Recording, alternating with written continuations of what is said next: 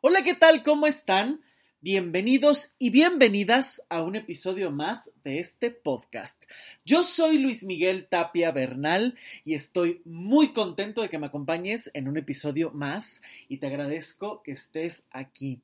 La verdad es que estoy muy, muy, muy emocionado porque ya empezó diciembre. Este es el primer podcast de diciembre del 2020, un año bastante peculiar. Eh, que ha tenido muchísimos matices para todas las personas ante algo completamente distinto y con cambios completamente radicales. Eh, estoy muy emocionado también porque justamente Spotify eh, pues está ya empezando a lanzar, si ustedes son usuarios de Spotify y me están escuchando por ahí, eh, sabrán que Spotify te, da, te lanza eh, cuáles son los artistas que más has escuchado, cuáles son las canciones que más has escuchado. Y bueno, la verdad es que estoy muy contento porque muchos de ustedes me han estado posteando en sus redes sociales. Eh, que justamente uno de los podcasts que más han estado escuchando es justamente este. No saben el gusto que me da el que de repente eh, me despierto o en las tardes eh, abro las redes sociales y de repente encuentro eh, que eso es, el pod, que es el podcast que más han escuchado. No saben lo bien que se siente. Muchísimas, muchísimas gracias a todos ustedes. Gracias por compartir. Gracias por escuchar este podcast porque de verdad que está hecho con mucho cariño, con mucha pasión, porque siempre busco temas que me interesen, que me apasionen, el brindar información o el brindar elementos interesantes o importantes para que podamos reflexionar y que puedas generar un diálogo contigo y sobre todo el empezar a transformar pequeñas ideas o invitar a este trabajo personal que creo que hoy más que nunca es muy necesario que lo empecemos a hacer. El resolver por completo lo que somos, lo que no sabemos manejar, porque justamente si sabemos encontrar estas respuestas, si sabemos amistarnos con nosotros mismos, con nuestra soledad, con aquello que nos duele, nos intimida, nos incomoda, es muchísimo más fácil que tengamos la fortaleza para enfrentar situaciones complicadas, distintas, fuera de lo común porque justo es ahí donde encontramos esta fuerza, esta fortaleza interior, esta sabiduría, esta responsabilidad que te hace tener las riendas de tu vida para poder ir a donde tú quieras y poder enfrentar lo que esté delante de ti. Y de verdad creo que hoy más que nunca es un trabajo muy importante que tenemos que hacer todos y todas. Le tenemos que entrar todos y todas para poder transformar estas realidades empezando por nosotros y extenderla a nuestro alrededor. Y es por eso que he estado pensando justamente que es muy importante este mes de diciembre para cerrar este año con grandes reflexiones, temas muy profundos e interesantes y de verdad que vienen eh, temas y programas bastante, bastante buenos creo yo. Eh, porque además son cinco jueves los que tiene este mes de diciembre, justo el 31 de diciembre eh, también cae en jueves, por lo tanto habrá buenos programas, se los prometo. Y el día de hoy justamente quiero que hablemos de un tema sumamente importante que es la prisión de la dependencia, que creo es uno de los temas más importantes que de una u otra manera siempre se está hablando de él y que creo que tenemos que poner muchos énfasis y saber desmenuzar este tema porque tiene muchos matices muy complejos y muy necesarios. Y me gustaría empezar haciéndote algunas preguntas. ¿Quiénes son las personas con las cuales sin ellas sientes que no puedes vivir? ¿Cuántas veces a lo largo de tu vida has tenido estas sensaciones? ¿Cuántas veces has estado dispuesto a perderlo todo, incluso a ti, con tal de no perder una relación que crees que te sustenta y que es más importante que cualquier cosa? Con estas preguntas que estoy empezando a lanzarte, me gustaría empezar esta reflexión con una frase que va a ser la guía de todo. Depender siempre tiene un costo. Y esto me parece que es fundamental, porque creo que uno de los matices más importantes es comprender que todos dependemos. Todos necesitamos de otros, pero el problema real o central es la dinámica, es decir, la forma en la que nos vinculamos o la forma en la que necesitamos cual adictos. Si nos ponemos muy exquisitos, y a mí me gusta muchísimo siempre empezar a desmenuzar los conceptos, eh, la RAE define el depender como el estar subordinado a una instancia superior o estar condicionado por algo. También la RAE define la dependencia como el necesitar de alguien o algo para vivir o para funcionar con normalidad. Con base en este concepto, precisamente podemos eh, retomar lo que les decía en un principio todos dependemos de todos. Vamos a ponerlo en un sentido como muy práctico. Por ejemplo, eh, no todos sabemos hacerlo, eh, sabemos sembrar, sabemos comprar, sabemos vender, sabemos eh, de leyes, en fin. Cada quien tiene elementos que por mucho que sepas necesitas de algún intercambio con otro. Algún intercambio de cualquier tipo, sea económico, sea emocional, del tipo que sea porque precisamente es el estar condicionado por algo, es decir, necesito algo que no sé, por ejemplo, o necesitar a alguien o algo para vivir o funcionar en normalidad. Entonces necesito comer, no sé sembrar, pues tengo que ir al supermercado y el supermercado se tiene que abastecer de quienes siembran, cosechan y trabajan la tierra por ejemplo. Entonces, bajo este precepto hay una dependencia que aquí me parece muy importante ahondar porque creo que gran parte de las terapias está buscando siempre el solo céntrate en ti y no importa a los demás. Y creo que justo una buena terapia lo que busca es evidentemente centrarte en ti y saberte compartir, saberte manejar con los otros, porque a final de cuentas somos seres sociales, somos seres que estamos en una comunidad, aunque cada vez se esté rompiendo o alejando más eh, estos vínculos, estos lazos, venimos de una familia que tenemos que saber cómo manejar o relacionarnos y esto es sumamente importante tenerlo en cuenta. No podemos aislarnos, no podemos estar diciendo solamente, ah, claro, sí, solo lo que yo digo importa y me vale como sea los demás. Hay que generar un diálogo. Por eso es que el tema de la terapia siempre es un, eh, un, punto tan delicado, creo yo. ¿A qué me refiero con esto? Es delicado porque tiene que ser un trabajo sumamente artesanal e individualizado. No puede ser aplicado en masa de lean todos este libro, lean todos este artículo, escuchen esta ponencia y se acabó el tema. Ojalá fuera así. El tema de la terapia es sumamente individualizado porque cada uno tiene sus propias percepciones de la realidad. Punto. La forma en la que tú percibes la realidad puede tener similitudes con otros, pero tus matices son lo que te vuelven único. Por eso es que la forma en la que tú percibas ciertos eventos o situaciones es muy importante saberlas manejar, porque si eso depende de tu forma de pensar, de tu forma de sentir o de tu forma de actuar y no sabes manejar estos tres elementos, es muy fácil que empieces a vivir a la deriva. Y yo creo que este es uno de los temas más importantes que generan esta dependencia emocional, es decir, esta dependencia de necesitar a otro para sobrevivir aunque no me dé lo suficiente. Y ya no estoy hablando de un intercambio meramente económico, sino el necesitar que alguien esté para cumplir fines emocionales de sostenerme porque yo no puedo sostenerme en soledad. Ese es el verdadero punto importante y de lo que vamos a hablar el día de hoy. Porque evidentemente, como les decía, la dependencia la podemos manejar entre todos, pero es una dependencia que puede ser hasta sana si sabes manejar esa, esa dinámica, ¿no? Vas, compras algo, pagas y ahí queda. Pero ¿qué pasa cuando haces este mismo tipo de intercambios con parejas, con amigos, con los padres, con los hijos, con los hermanos, con los jefes de trabajo, compañeros de trabajo? ¿Qué pasa cuando necesitas de otros porque no te puedes sostener a ti mismo. Por eso siempre parto de estos conceptos, porque el término dependencia a mí me parece muy peligroso.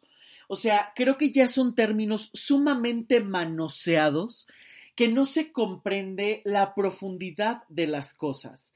Es como últimamente ya todo el mundo empieza a hablar de narcisista y entonces una persona se arregla de más, es narcisista. Una persona ya eh, se preocupa por su bienestar, es un egoísta y es un narcisista. Hay que matizar las cosas. Hoy cualquiera habla de karma y entonces de repente es karma, pareciera que es el resultado o el castigo más bien de lo que tú estás viviendo. Cuidado con esto. Karma no es castigo, arreglarte no es ser un narcisista. Y por favor tengan muchísimo cuidado con eso. Y si tienen dudas, aquí en el podcast hay varios em, episodios dedicados a esto. Hay al menos dos. Uno que se llama Enamorarse de un narcisista y separarse de un narcisista, justo para profundizar en este tema tan importante, tan complejo y tan necesario de saber comprender todos los matices que tiene. Y por el otro lado, también hay un tema específico sobre el karma y sobre el budismo con un maestro budista que está aquí en el eh, podcast. Por favor, no dejen de escucharlos si no lo han hecho. Porque justamente es ahí donde hablo de esta necesidad de cómo los conceptos pierden esta fuerza y entonces es, puedes caer hasta en aislamiento. Ese es el peligro de la dependencia, creo yo que puedes caer en el aislamiento de yo no necesito a nadie, yo estoy completamente solo y entonces yo ya no tengo que relacionarme con nadie. E incluso tengo que rechazar mis propios sueños de pareja, de trabajo en equipo, porque lo único que importa soy yo. Y creo que este es uno de los errores sociales más comunes que incluso muchísimas terapias o pseudoterapias están manejando de una manera muy peligrosa parto profundamente de que el trabajo que tienes que hacer es completamente individual, es decir, nadie va a llegar y te va a regalar la solución. Tú la tienes que trabajar, tú la tienes que encontrar, tú tienes que enfrentarte a esos procesos de crecimiento, de resolución o de encontrar tus propias respuestas. Y para eso la terapia cumple una función importante. ¿Por qué? Porque uno mismo, cuando quiere detectar este tipo de cosas, se puede confundir en conceptos o simplemente hasta lo que no quieres ver, evidentemente tú mismo vas a seguir cegándote para no ver aquello que te incomoda o te lastima. En cambio, el terapeuta te acompaña a ver ese proceso, te acompaña a ver esas situaciones dolorosas y pone a tu disposición herramientas específicas para poder sortear y sobre todo resolver estas situaciones. Por lo tanto, la dependencia se convierte en peligro cuando justamente necesitas al otro para sobrevivir porque no te conoces y eres capaz de vender hasta la dignidad con tal de que la otra persona se quede o esté feliz para que no te deje. Y aquí es donde encontramos justamente eh, situaciones muy distintas. ¿En qué puntos necesitamos a otro? ¿Por qué necesitamos a otro? ¿En qué campos se necesitan? Pues la dependencia puede ser de muchos tipos. Puede ser una dependencia emocional, como ya lo decíamos, y aquí voy a ir desarrollando cada una. Si cada persona tiene situaciones complejas, porque evidentemente todas las personas en el mundo tienen situaciones que les han dolido, enojado, incomodado, que no ha sabido cómo procesar y que se pueden convertir en patrones.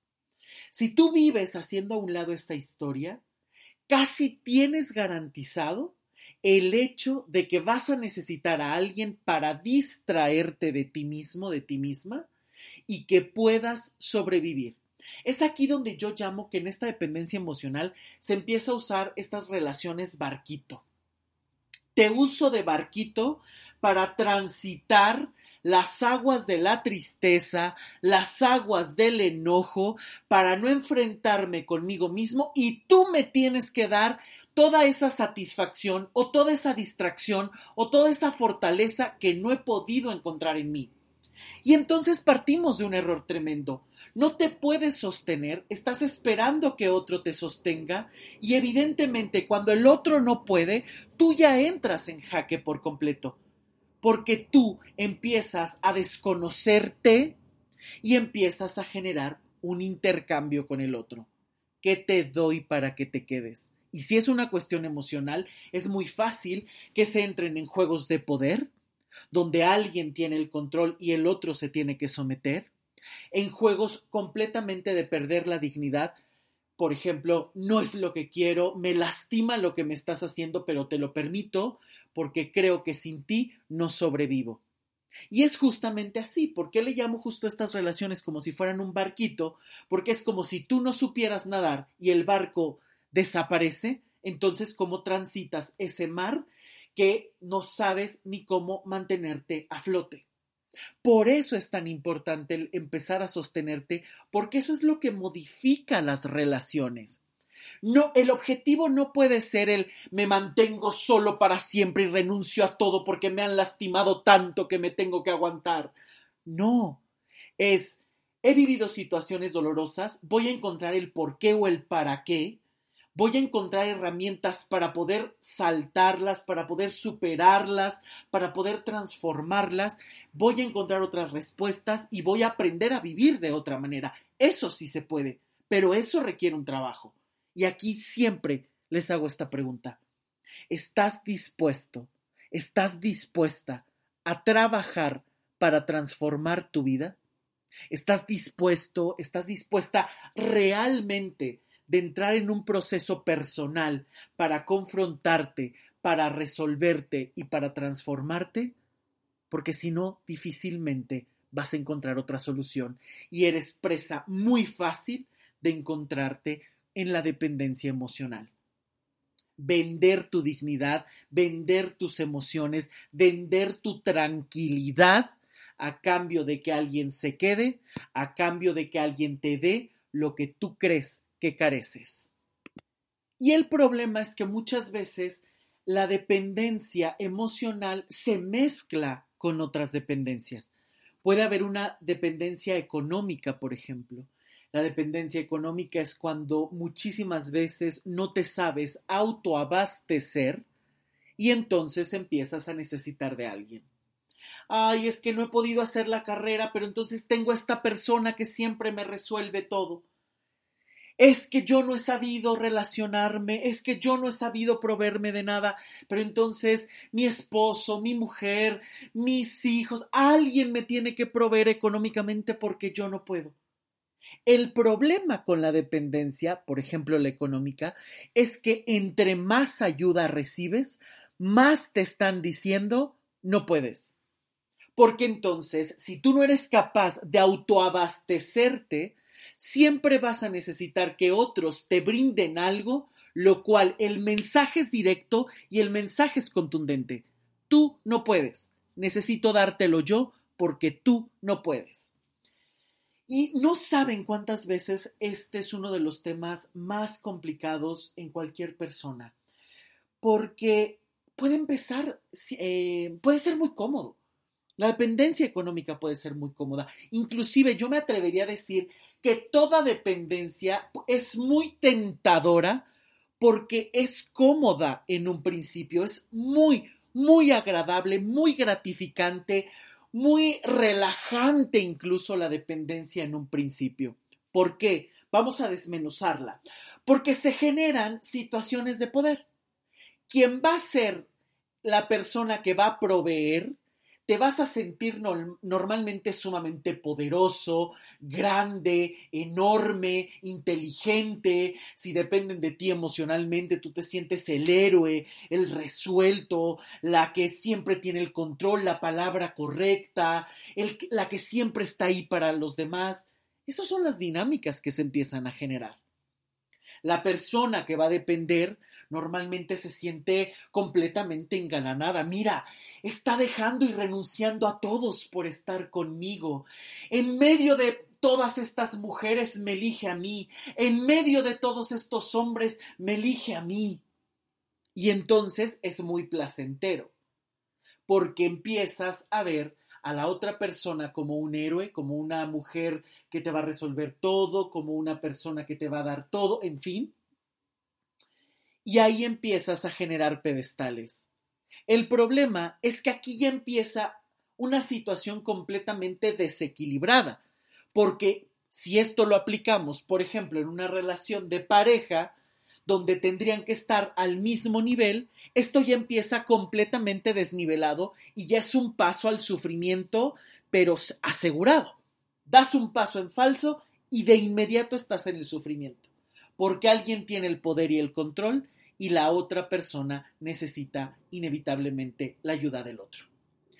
Por eso es que muchas veces se habla de esta codependencia, porque es mutua. Las dos personas necesitan una de la otra. El que tiene o la que tiene el poder, la persona que sostiene el poder, inevitablemente necesita de otro para sentirse importante. Necesita de otra persona para sentir que es fuerte, que es inteligente o poderoso económicamente. Y la persona que necesita la ayuda eterna siempre necesita ese héroe, esa persona que le va a proveer de lo que cree que no es capaz. Por eso podemos decir que gran parte de la dependencia se genera con base a la inseguridad personal, el sentir que no eres suficiente, el sentir que lo que haces no es importante, el sentir que lo que eres no basta. Por lo tanto, tienes normalmente una imagen distorsionada de ti, lo cual te imposibilita afianzarte y reconocer lo que sí posees. Y estos ejemplos los conocemos muchísimo. Personas que todo el tiempo están de no, pero es que mira, esa mujer sí es muy inteligente, porque siempre tiene la palabra correcta. Y entonces, porque ella tiene esa característica y yo no, yo ya estoy completamente abajo mira, esta persona se la vive hablando todo el tiempo a todos, es sumamente sonriente y agradable, es una mujer tan cálida, es un hombre tan noble que habla con todos. Híjole, como a mí me cuesta tanto trabajo hablar con los demás, no, que ya no tengo un valor suficiente, porque yo no poseo esas características. Vives comparándote sin tener el mapa completo. Tú no sabes si esa persona que habla con todos a lo mejor se alimenta de estar recopilando chismes, si la persona que es sumamente inteligente simplemente está repitiendo un mismo discurso sin profundizar en él, o simplemente está hablando de un tema que tú no conoces, porque evidentemente todos desconocemos mil cosas. Es mucho más lo que desconocemos que lo que en realidad conocemos. Y entonces, si desde ahí empieza una comparación, se acrecenta la inseguridad porque empieza una autodevaluación. Yo no tengo tales características, pero te estás olvidando de algo. Ni siquiera estás reconociendo las características que sí tienes, que sí posees y que sí puedes compartir con otras personas. Y esto me parece sumamente peligroso porque entre más haya una autodevaluación, una inseguridad, un creer que no eres suficiente, vivirás mendigando eternamente y vivirás buscando quien te pueda dar, porque tú no eres suficiente, ya ni siquiera para dar a otros, ni siquiera para darte a ti. Esta es la parte tan peligrosa de la autodevaluación que siempre lleva a la dependencia. Ojo con esto, porque se convierte en una dinámica que es muy fácil entrar, porque comienza con algo interno que no se resolver, algo interno que no está bien planteado, algo interno que pueden ser las voces de alguien más, que te han criticado tu físico, que te han criticado tu forma de pensar o de sentir, ya sea la familia, ya sea los amigos, ya sea la pareja, y te compras esa imagen, es decir, agarras sus lentes y a través de los ojos de otros comienzas a verte, por lo tanto, las palabras ajenas ya están distorsionando tu propia realidad. Y si a esto le añades todas las ideas que tú tienes dentro y que no sabes resolver, es sumamente fácil que vivas de rodillas, que te pongas completamente un collar y una cuerda y se le entregues a alguien para que te guíe. Por eso es que aquí estoy hablando de esta dependencia, porque se nota muchísimo en la dependencia emocional o económica. En la económica es muy clara porque es muy práctica. Es decir, alguien que a lo mejor no quiere pagar o alguien que no se puede autosustentar económica, económicamente por la razón que sea, ¿no? Puede ser una cuestión de, em, no sé, a lo mejor todavía está estudiando y no puede tener todo el ingreso que está esperando, o a lo mejor es una persona que em, está pasando por una mala racha laboral, ya sea porque eh, lo despidieron injustamente o tomó malas decisiones, en fin, la razón que sea. Y entonces cuando llega alguien y empieza a dar y dar y dar y proveer, ¿por qué digo que en un principio es bonito? Porque entonces ahí empiezas a ver, hombre, este es mi Mesías, qué maravilla, wow, es que mira cómo sin dar. Y entonces cada vez empiezas a sentirte incluso hasta en deuda esta es otra de las características de la dependencia, que cada vez que alguien te da algo que tú no te puedes proveer, empiezas a sentirte eternamente en deuda. Y esto es muy común y esto es muy peligroso. ¿Qué tengo que hacer para hacerte sentir bien? ¿Qué tengo que hacer para que no te vayas? ¿Qué tengo que hacer para que no dejes de darme? O simplemente ¿qué hago para pagarte lo que ya me diste? Por lo tanto, si empiezas desde una deuda y esa deuda crece y esa deuda no la puedes parar, quien vive endeudado vive completamente empeñándose todo lo que tiene, empeñando la vida, empeñando los cariños, empeñando los objetivos y aquí es donde comienza esta codependencia. Yo te debo y el otro te sostiene, por lo tanto se genera una cuestión de poder enorme que después es muy difícil, punto número uno, detectarla y mucho más, que es el punto número dos, salir de ella. Cuidado con esto, porque la dependencia es muy peligrosa porque está envuelta siempre en algo cómodo y hermoso, aunque después la factura sea excesivamente alta. Y es que justamente en estas dependencias que pueden ser emocionales o económicas también podemos encontrar eternamente, eh, por ejemplo, la sexual también, ¿no? No he tenido ningún sexo como con esta persona y entonces por toda esta pasión soy capaz de empeñar todo lo que he hecho. Cuidado, porque evidentemente estos placeres momentáneos, estos placeres como la comida, como eh, cualquier sustancia, como la sexualidad, como te llenan los sentidos, es muy fácil que te conviertas en adicto a ellos. Y esa adicción, al no saberla cómo manejar, ya estás con el letrero de esclavo eternamente. Y vivir de rodillas no es digno para nadie porque no puedes vivir caminando eternamente así por la vida. Y es que también aquí empezamos con otro punto muy importante que creo que es una cualidad que tiene toda dependencia, que es siempre una necesidad de aprobación en algún punto. Por ejemplo, te puedes enganchar sexualmente a alguien porque a lo mejor eh, en algún momento alguien te dijo que no te gustaba o te fueron infieles y a lo mejor se fueron con alguien más que tú considerabas que era mucho más interesante o mucho más atractivo, atractiva que tú.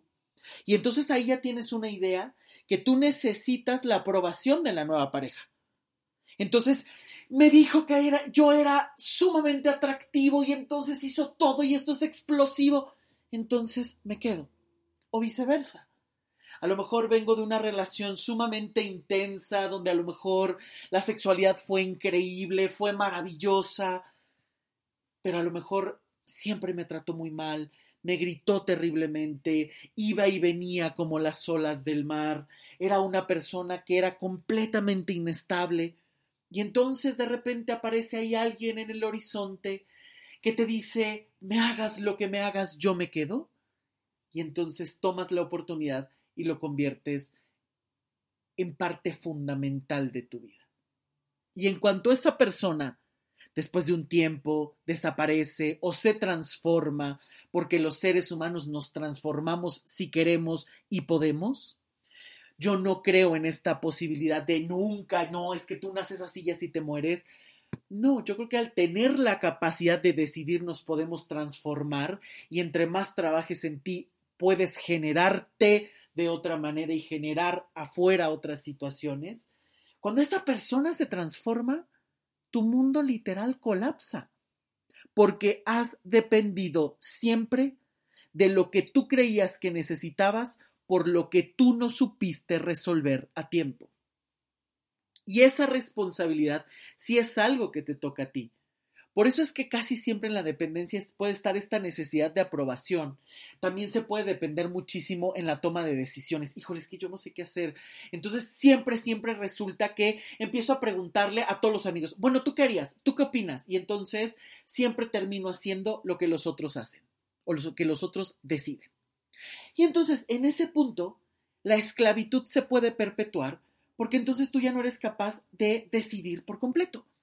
Tú ya no eres capaz de confiar en la responsabilidad de tomar una decisión y en asumir las consecuencias. Por lo tanto, siempre estás esperando que alguien más te ayude. Y entonces ahí puedes generar un ciclo vicioso impresionante de alguien que te ayuda a decidir, de alguien que te sostenga, de alguien que te recupere por si no te resultó y de alguien que todo el tiempo te esté aprobando para que tú recuperes la autoestima perdida de lo que tú no pudiste concretar. O sea, un círculo completamente destructivo, completamente tóxico y del que cada vez te puedes ir sintiendo más eh, carente de, aptitudes, de eh, fortalezas, de talentos, de virtudes para enfrentar la situación. O sea, imagínate cómo es la devaluación de la devaluación.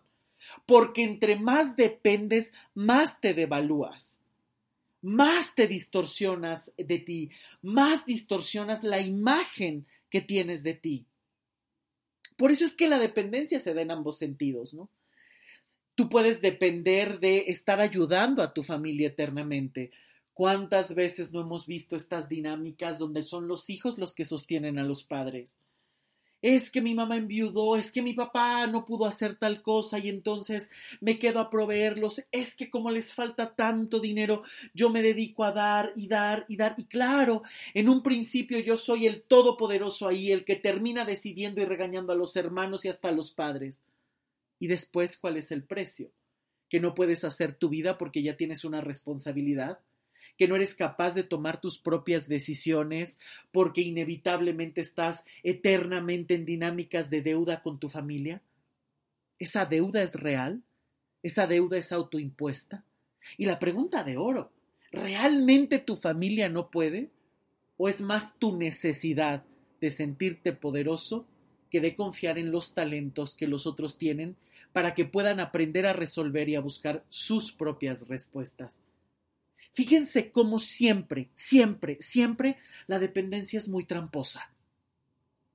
La dependencia es tramposa porque siempre te hace ver cosas que no son. Y aquí quiero partir justamente de esta dinámica. ¿Por qué? Porque si tú empiezas a sentirte todo el tiempo poderoso, grande, y tu familia te necesita, por supuesto que te va enviciando, pero a la larga eso se puede convertir en una carga sumamente pesada. ¿Qué pasa cuando tengas tu propia pareja, si es que la tienes? ¿Qué pasa cuando tengas, a tu propia pareja? A lo mejor vas a repetir el mismo patrón de encontrar siempre a las mismas personas que necesitan ayuda, que no se pueden sostener solas, que tú tienes que ayudar económicamente, emocionalmente, y entonces, ¿en qué momento descansas? Una persona que vive ayudando a los demás, ¿en realidad se siente completamente a gusto con ella misma? En realidad esta persona realmente puede decir, estoy tan a gusto que puedo meter el prender y apagar a esto, ok, ahorita ya ayudé, ya hice mi trabajo y ahora me dedico a mí. Porque cuántas veces estas personas están ayudando 24/7, no duermen, no comen con tal de que los otros estén bien a costa de sus sacrificios, a costa de su incomodidad. Y de verdad, como acabo de postear hace unos días en mis redes sociales, que ojalá me sigan por ahí, eh, yo decía una frase, o sea, y es una frase que puede ser sumamente cruel, pero es una frase completamente verdadera, por más que me digan. Porque quien se sacrifica en exceso por los demás, tiene garantizada la ingratitud. Esto es una ley. ¿Tú quieres sacrificarte eternamente por los otros? Te tienes que preparar a la ingratitud, porque tarde o temprano esa persona que se sienta asfixiada o que ya no te necesite, te da una patada y continúa con su vida. Por eso es tan peligroso vivir ayudando eternamente. Ojo, esto no quiere decir que nos convirtamos en alguien nuevamente, eh, como lo estaba explicando en un principio, completamente egoísta, si no me importa lo que pase y si pasó alguna desgracia económica o de naturaleza en algún otro estado o en algún otro país, ay, haga de ojos eh, cerrados y diga, no, bueno, como no me pasó, como no está cerca, que este es uno de los peligros más grandes. Y esto es a donde se tiende justamente cuando la persona ha cerrado su corazón cuando la persona no está completamente sana, no sabe compartirse, no sabe ser amable consigo misma y mucho menos sabe ser amable con los demás. Sabe tratar con compasión a los demás porque tampoco sabes cómo tratarte con compasión a ti mismo. Y ojo, yo creo que esta es una clave muy peligrosa cuando tratas eternamente con compasión a los demás sin tratarte con compasión a ti, no es compasión, es lástima. Cuidado con esto, porque en realidad quien está ayudando todo el tiempo, ¿quién necesita más de quién? ¿El que recibe la ayuda o el que se siente el eterno ayudador, el eterno Dios que tiene que brindar algo a los demás? Siempre salta a la vista cuando una persona quiere dar tanto a otros, ¿Qué trata de tapar de sí misma? ¿Con qué cree que no es suficiente? Que tiene que dar un montón para que los otros valoren, reconozcan o miren algo enorme que tiene que ser una muralla que oculte algo que le incomoda de sí mismo. Y esto es algo sumamente común, de verdad. Y es algo que muchísimas veces en todos los libros y demás se habla de la dependencia y corta los lazos. Sí, pero ni siquiera sabes cuáles son los papeles que estás jugando. Ni siquiera sabes de qué manera estás participando. No sabes cómo está la situación y quieres salirte de ella. Ese es el primer error. ¿Cómo vas a resolver algo que ni siquiera sabes cómo está funcionando para poderte salir de ahí? Para poder construir otra realidad. Este ya es uno de los grandes errores que todo mundo intenta hacer. No, no, yo ahorita me apuro y de inmediato yo salgo porque pues nada más me dijeron piensa positivo o yo ya me leí el libro y entonces es con que te diga que no, que no, que no, que no, es suficiente.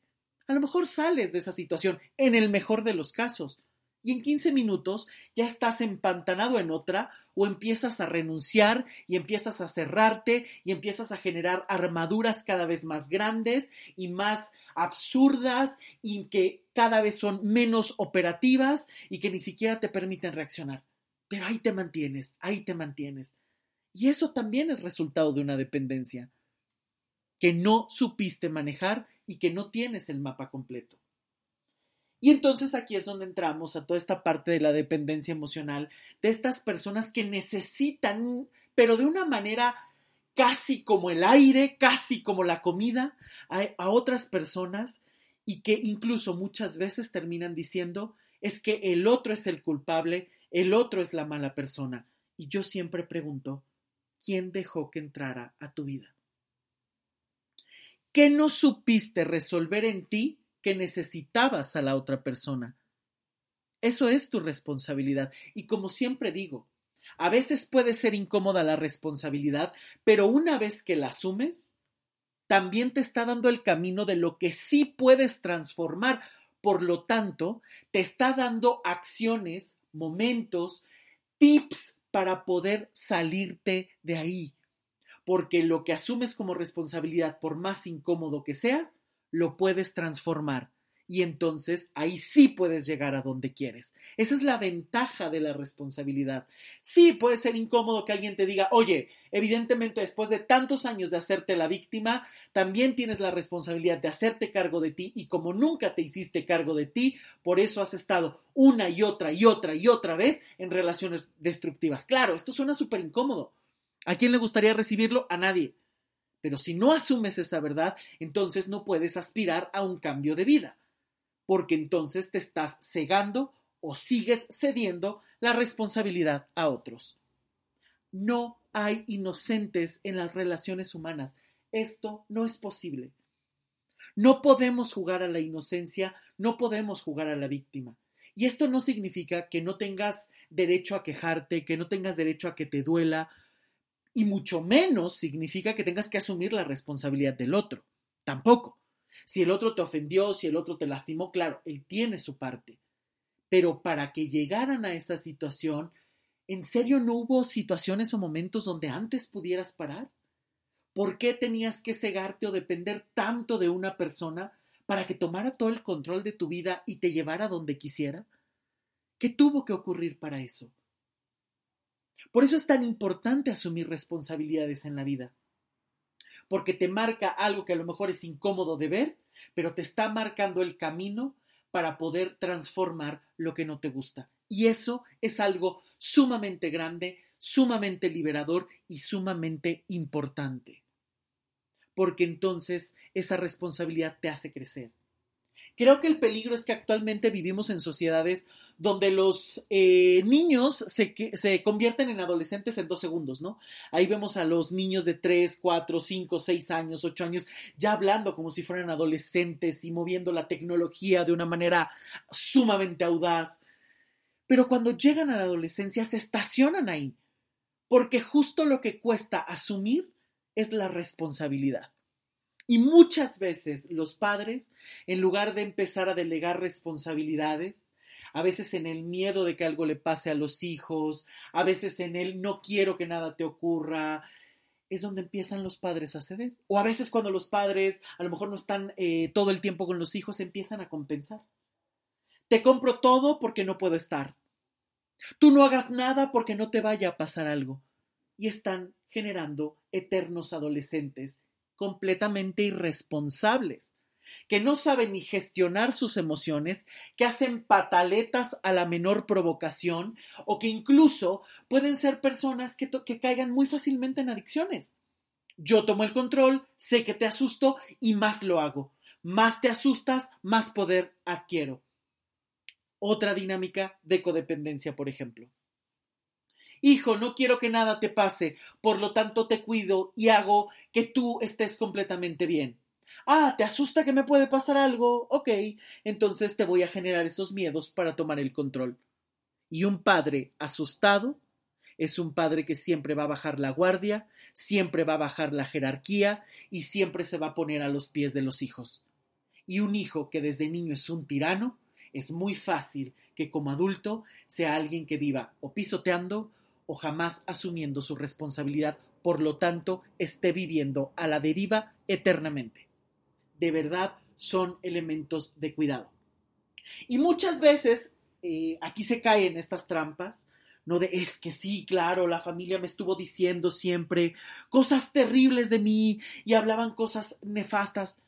Por supuesto que el que tus padres, tus hermanos o las personas en las que tú confías y que a lo mejor de niños no puedes discernir hagan comentarios groseros sobre ti o veas a través de sus ejemplos situaciones que sean inconvenientes, desagradables, por supuesto que lastima. Por supuesto que deja una marca. Yo ya ni siquiera a veces digo que cicatriz, porque puede seguir siendo una herida perpetuamente abierta hasta que tú no la sanes. Pero justamente todo eso que te dijeron, ¿qué estás haciendo para transformarlo? ¿Lo usas para justificar tu vida? O justamente porque te incomodó, tratas de darle la vuelta. El pasado no lo podemos cambiar, es decir, no podemos hacer un viaje al pasado y actuar de otra manera para modificarlo. Pero sí podemos transformar la forma en la que nos relacionamos con ese pasado. Eso sí lo podemos hacer. Me dolió esa situación, no puedo vivir a pesar de esa situación, la puedo incluir y sí puedo variar la forma en la que me relaciono con eso comprenderlo, sentirlo de otra manera, para que deje de ser una carga, se transforme y yo pueda seguir avanzando. Y a lo mejor solo ahí transformarlo en aprendizaje. Porque además esto es sumamente común. De repente alguien termina una relación y siempre, siempre lo primero es, pero ya vendrá alguien mejor, pero ya estarás mejor, pero en ese momento donde estás en el dolor más grande, necesitas saber gestionar las emociones, vaciarte de estas emociones y no llenarte de pensamientos positivos. Quizás hasta ese primer periodo del duelo siempre sea hasta un tanto animal, irracional, donde necesitas llorar, donde necesitas berrear, donde necesitas gritar de una manera protegida y de una manera contenida. Por supuesto, ¿a qué me refiero con contenida? Bueno, que tampoco vas a ir ahí golpeando a la gente o azotándote por las eh, paredes en el trabajo, sino que a lo mejor buscar este tiempo para eh, sacarlo. Pero ojo, no te puedes estacionar en esa etapa. Y este es un error sumamente común. Ya con que ahorita grites y hables, ya con eso va a ser suficiente. No es cierto. Esa es una etapa. Después es cómo resignificas lo vivido. Después es qué te llevó a eso para asumir responsabilidades. También tienes que saber qué es lo que te corresponde hacer distinto y aprender nuevas herramientas para cambiar la situación y que no se repita. ¿Cómo sabes que estás transformándote? cuando estás en paz contigo y empiezas a tener relaciones distintas. Incluso tienes muchos matices. Puedes hablar o enfrentar situaciones diversas porque tienes herramientas diversas y no estás buscando todo el tiempo pisar la misma línea porque si te sales de esa pierdes el guion y no sabes qué hacer.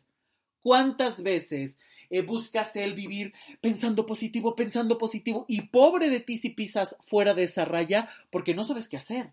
te destrozas, te caes y eternamente vives ocultándote. Todo esto es la antesala de la dependencia.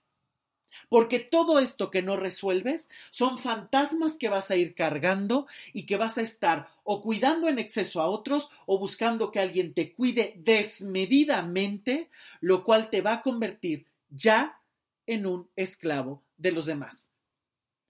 Y entonces, claro, si en un principio la dependencia es hermosa, es muy fácil que crezca y se desarrolle. Pero además, cuando digo que es muy rápido, es que de verdad es muy rápido. Esto se puede generar en horas, en días o en, semanas. De repente ya puedes voltear, llevas varios meses en esa relación y estás sumamente empantanado y ya no encuentras la forma de salir. Y entonces, ¿qué haces? Seguir haciendo lo que conoces. Seguir dando o seguir esperando. Por eso es que la dependencia puede entrar en cualquier tipo de relaciones. Puede ser una relación entre padres e hijos que puede estar completamente distorsionada por el miedo o porque los padres eh, a lo mejor necesitaron ayuda y los hijos siempre han sido los que lo sostienen emocionalmente o económicamente. Eh, por el otro lado puede ser justamente alguien que, eh, no sé, una pareja que le tengas que estar dando y repitas el patrón familiar casi siempre lo que vives en la familia lo recortas tal cual y lo llevas al trabajo. Entonces, si siempre te estás sacrificando para que todos estén bien en la familia, puede ser que hagas exactamente lo mismo y la dependencia sea hago todo para que me miren. Y entonces eres el que se va hasta el último momento, el que trabaja horas extras, el que hace, hace, hace y nunca le reconocen y ahí estás en una dependencia porque estás esperando, dependiendo de esa respuesta, de esa mirada que alguien te dé y que no llega. Y que entre más lo intentas, más te frustras, más lo necesitas, menos crece y la vida se te va. Este es el peligro, que siempre, siempre, toda dinámica de dependencia tiene un precio que tienes que pagar siempre. Que en un principio alguien te dé económicamente y te ayude y sea maravilloso, sí, pero a lo mejor después se va a sentir con todo el derecho de opinar sobre tu vida, de dudar sobre tus decisiones, de invalidarte a la menor provocación, porque te está manteniendo.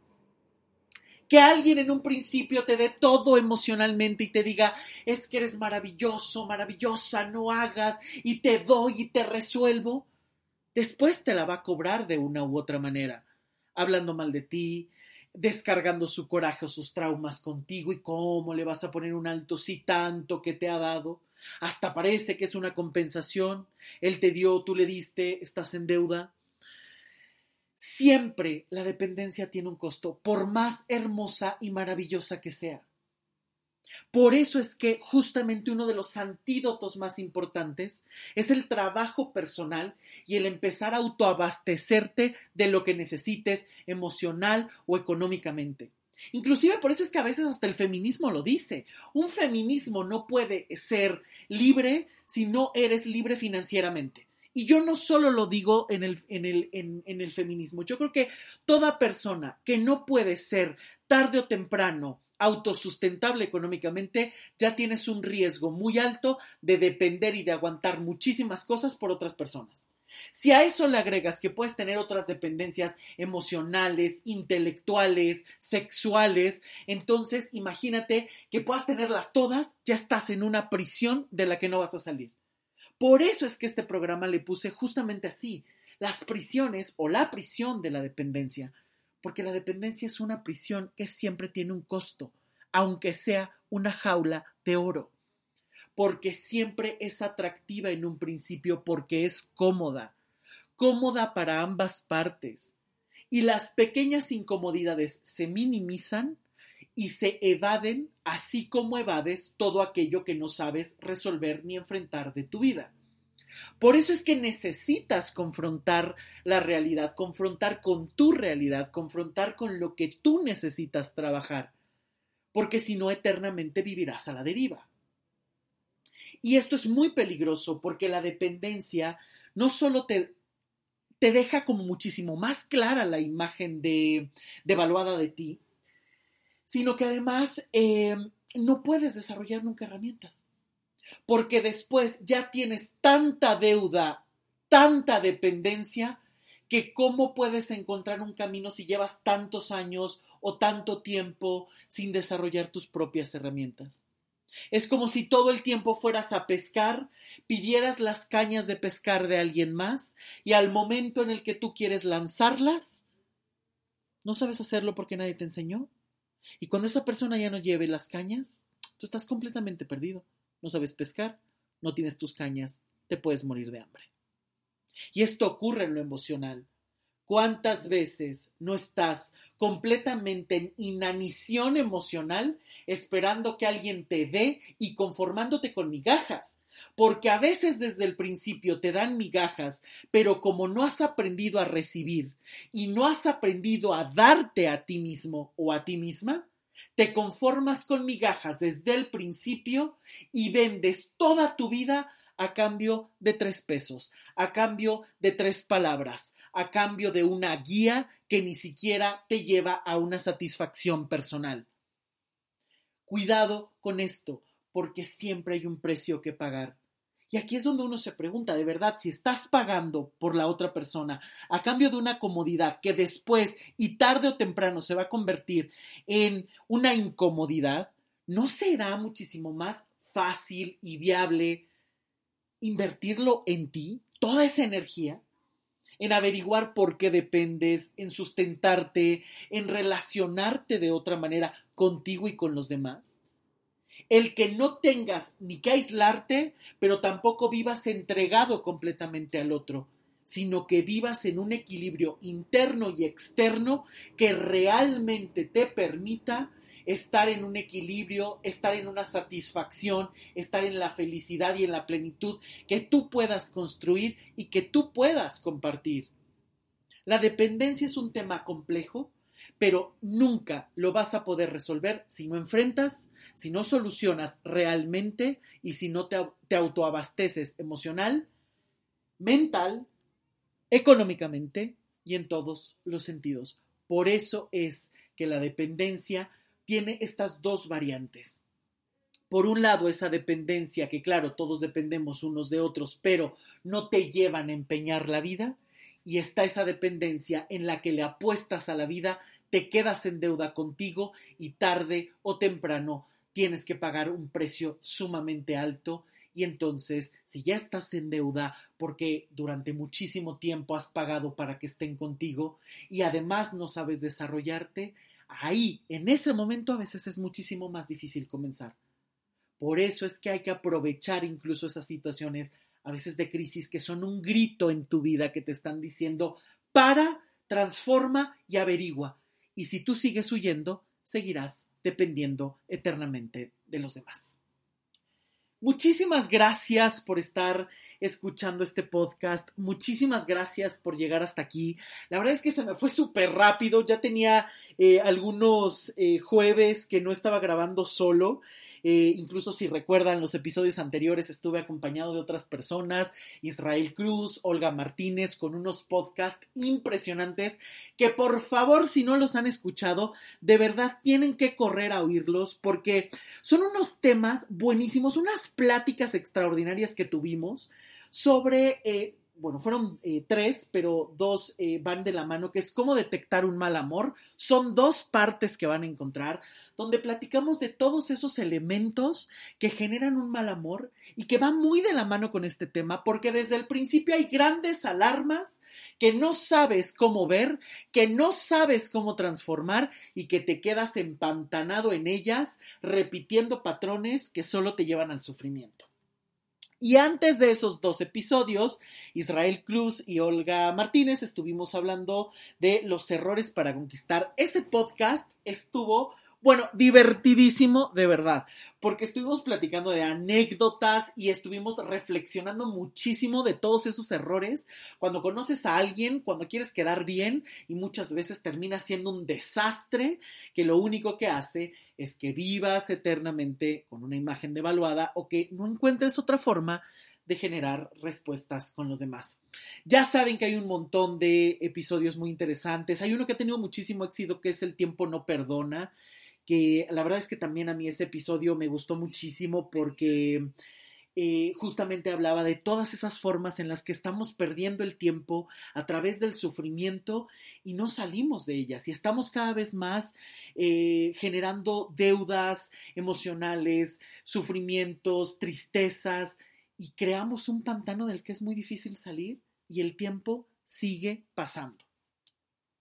Hay un montón eh, de entrevistas. También ojalá que puedan escuchar el de El cabello y las emociones, una entrevista con Blanca Velasco que estuvo increíble. Hay otro tema de dejar de huir, lo fácil que es confundir el amor. Bueno, hay un montón, así que si no han escuchado los episodios, corran. Eh, por favor, compartan los episodios en sus redes sociales, recomiéndenlo a las personas que crean que les pueda servir. Por favor, por favor, porque eso ayuda muchísimo y motiva muchísimo el hecho de estar grabando y estar teniendo estas retroalimentaciones o el estar viendo resultados también motiva y de verdad que genera el que uno tenga más ganas de, de, compartir ideas y bueno, ya saben además que este es un espacio interactivo y que si tú quieres proponer algún tema me puedes escribir a través de mis redes sociales o mi página web. Ya sabes que me puedes encontrar en todos lados como Luis Miguel Tapia Bernal y ahí me puedes mandar un mensajito con una propuesta de tema que ya ahí vienen varias y que les va a gustar un montón. Eh, y bueno, por favor, saben que este podcast lo pueden encontrar todos los episodios en mi página web, luismigueltapiavernal.com, lo mismo que en Spotify y Apple, y ya andamos viendo para poderlo subir a Amazon Music. Y bueno, pues quiero enviar muchísimos saludos a Raful, a Patti en Honduras, a quien le mando un súper abrazo, lo mismo que a eh, Rocío, por supuesto a Olga, que siempre está ahí al pendiente, Isra, Carla, te mando un gran abrazo, a Carlos también, que siempre está ahí dándome sus comentarios, Erazzi, Eduardo, eh, muchísimas gracias. Eh, a Vivi, por supuesto, que espero que muy pronto esté en el programa platicando de temas muy, muy interesantes. A Maggie, a Lili, a Cintia, por supuesto, te mando un abrazo totote enorme. A Jero, siempre, siempre, siempre es un gusto saber de ti a Lupita Guadalupe Sánchez, muchísimas gracias, eh, que me mandó un mensaje precioso, que fue de las primeras en enviarme él, para que veas que sí te escucho. Y ahí estaba la foto en primer lugar eh, del podcast escuchado. Muchísimas, muchísimas gracias. Eh, Francisco, Jesús, Denny, muchísimas gracias, Lalo, Ludi, gracias por estar siempre al pendiente, Sonia, eh, espero que te guste un montón este tema, gracias por estar escuchando siempre, Josías, Aarón, Azu, bueno, un montón de personas que siempre estoy recibiendo mensajitos y que estoy eh, recibiendo mucha retroalimentación, si alguien se me pasa, te mando un abrazote y de todas maneras, ya sabes que constantemente estoy mandando saludos. Muchas, muchas gracias por estar escuchando. Gracias por compartir. Y bueno, ya saben que si quieren trabajar algo, las consultas siguen, siguen en línea porque hay que tener todavía cuidado en esta pandemia. Están creciendo otra vez los números. Eh, y bueno, saben que en una sesión normalmente pues te puedes tocar los ojos, te puedes tocar la nariz y entonces bueno, eso ya vuelve riesgoso. Por eso es que ahorita es tan importante seguir trabajando más que nunca y aprovechar las herramientas que tenemos, que puede ser justamente seguir trabajando en línea y lo cual hace que no haya pretexto para que desde donde estés puedas trabajar y para mí será un gusto si quieres que te acompañe en ese proceso. Si quieres saber más de las consultas también, visita mi página web luismigueltapiavernal.com, donde ahí encontrarás, además de toda la información de las, eh, de las consultas, también vas a encontrar el área de contacto para que puedas eh, escribirme. Vas a encontrar también el blog donde hay un montón de artículos y por supuesto también vas a encontrar este podcast donde estarán todos, todos los episodios. Yo soy Luis Miguel Tapia Bernal, nos escuchamos la próxima semana. Muchísimas gracias por estar aquí y recuerda que depender tiene un costo, pero también se puede transformar. Hasta la próxima, chao.